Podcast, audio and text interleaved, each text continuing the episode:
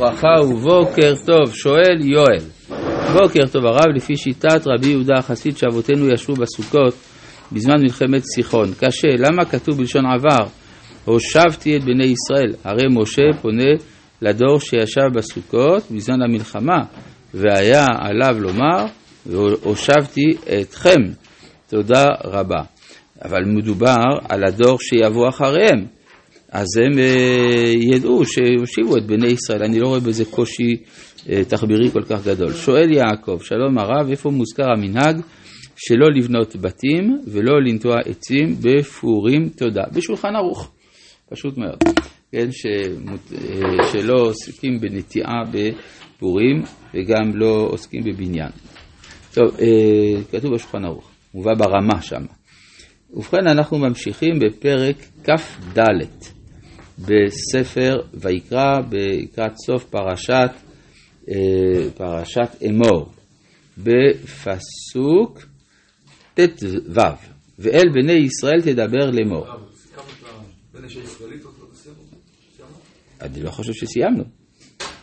אנחנו בפסוק כ"ד, מה? כ"ד, אה, אה, בפסוק ט"ו, מה הבעיה? זה הפסוק שאליו הגענו, מה אני יכול לעשות? לא אני סידרתי את הפסוקים. טוב, ואל בני ישראל תדבר לאמור, אז אם כן, כיוון שנאמר כאן הדין של המקלל, אז התורה אה, גם מרחיבה לגבי הדין הזה בכללו, ואל בני ישראל תדבר לאמור. איש איש, כי יקלל אלוהיו ונשא חטאו, ונוקב שם השם מות יומת. כלומר, יש הבדל בין שני אופני גידוף, יש מי שמקלל אלוהיו, אבל לא בשם הוויה. ויש מי שנוקב אה, שם השם, ונוקב שם השם מות יומת, כי יותר חומרה יש בשם הוויה מאשר בשאר השמות. יש מחלוקת האם זה כולל גם שם אדנות או רק שם הוויה ממש. כגר, כאזרח, בנוקבו שם יומת. אז על מה מדובר כאן? מי זה יקלל אלוהיו איש איש? מזה למדנו איסור גידוף גם לבני נוח. כתוב איש איש, כל אדם.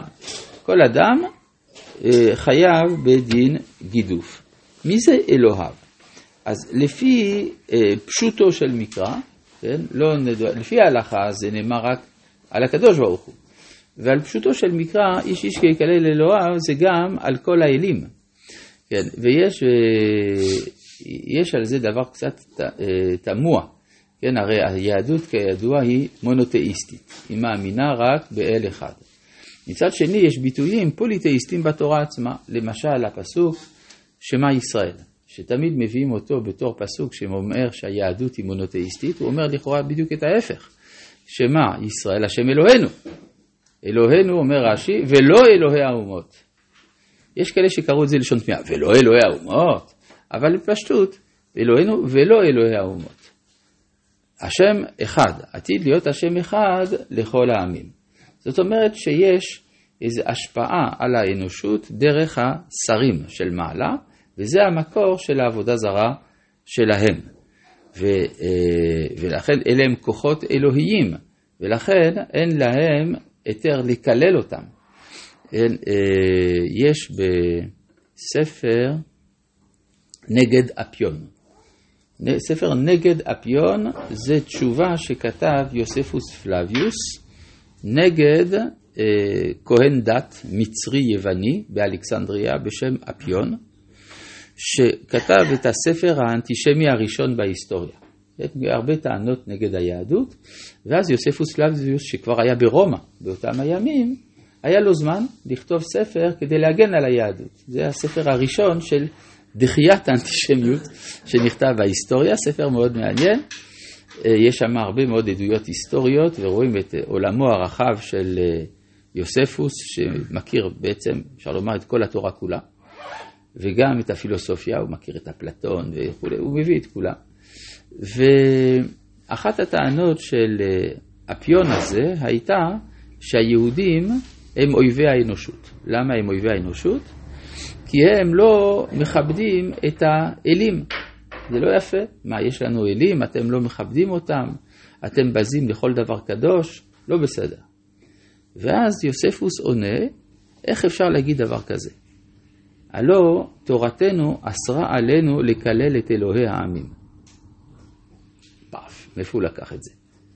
כן? שהתורה אסרה לקלל את אלוהי העמים. אז כנראה שככה הוא הבין את הפסוק בפרשת משפטים. כן? אלוהים לא תקלל, ונשיא בעמך לא טהור. זאת אומרת שאלוהים שלא תקלל, זה לא בעמך, אפילו באו"ם. מה? אלוהים זה דין של מלכים, אולי דיינים? אז זהו, אז הוא לא הבין את זה ככה.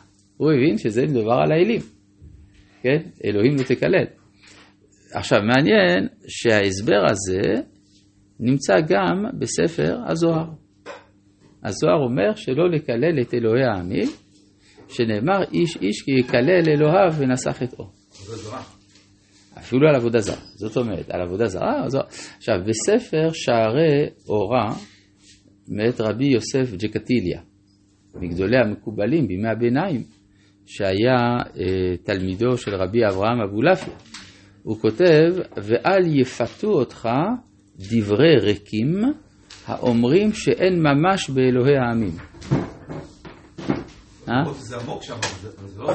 זה מה שהוא אומר. עכשיו אתה יכול להגיד מה שאתה רוצה, אבל קודם כל לדעת מה הוא כותב. הוא כותב, אל יפתוך דברי ריקים האומרים שאין ממש באלוהי העמים. שיש שם איזה מלאך שמחיה אותם. כן, ברור, וזה המקור של העבודה זרה שלהם. זאת אומרת, ש... ועד כדי כך שהתורה אומרת שאיש איש כי יקלל אלוהיו ונשא חטאו. כן? או נגיד את זה אחרת, יש טולרנטיות כלפי העובדה שאומות העולם פונים אל הכוחות האלה. כן? ולכן אומר רבנו בחייה, בפירושו לתורה, על הפסוק אלוהי נכר הארץ, הוא אומר שהאלים הם נוכרים בארץ דווקא, אבל בחוץ לארץ לא מצאנו שהנביאים הוכיחו את האומות על היותם עובדי עבודה זרה, אלא אם כן עבדוה בארץ, כי היא ארמונו של מלך. כן? אבל בחוץ לארץ אנחנו מבינים אותם. יש איזה מין הבנה שזה מה שהם יכולים אה, לקלוט מן האלוהות. ולכן כאן התורה בעצם, אם אני הולך לפי פשוטו של מקרא, איש איש כי יקלל אלוהיו, לא משנה איזה אלוה, ונשא חטאו, ונוקב שם השם, מות יומת. כן? רגום, אז עכשיו, אה, צריך לומר, שלכאורה זה סותר הלכה מפורשת, שכל ליצנותא אסירה בר מליצנותא בעבודה זרה. כן, כל ליצנות אסורה חוץ מליצנות של עבודה זרה. מה? כן, אז מה?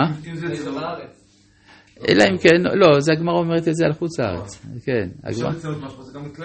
אה? אז אז כנראה שיש להבחין בין זה לזה. כן?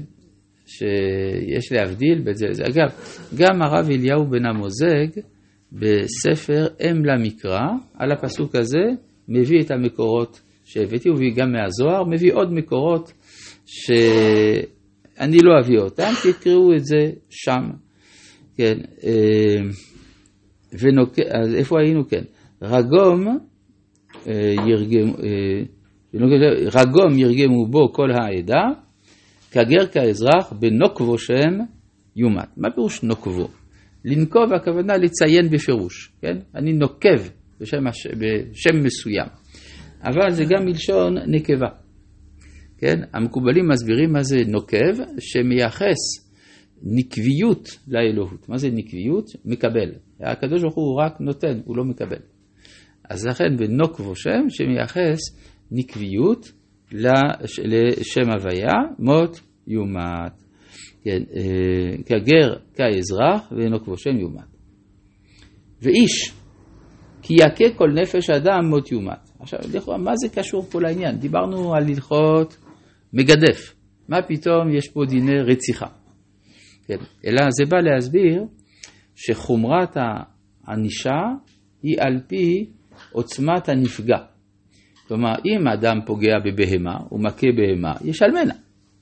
אבל אם אתה מכה אדם, זה הרבה יותר חמור. להכות אדם זה, באדם זה הרבה יותר מבהמה. נו, ומה יותר מאדם? הקדוש ברוך הוא. זאת אומרת, אה, יש פה דירוג לפי עוצמת החיים של הנפגע, כך, עוצמת, כך גודל חטאו וגם גודל עונשו. לכן, מי שנוקב שם השם, אה, ירגמו אותו, ואם מכה אדם, אז רק יומת, אבל לא ברגימה, ומכה במה יש על מנה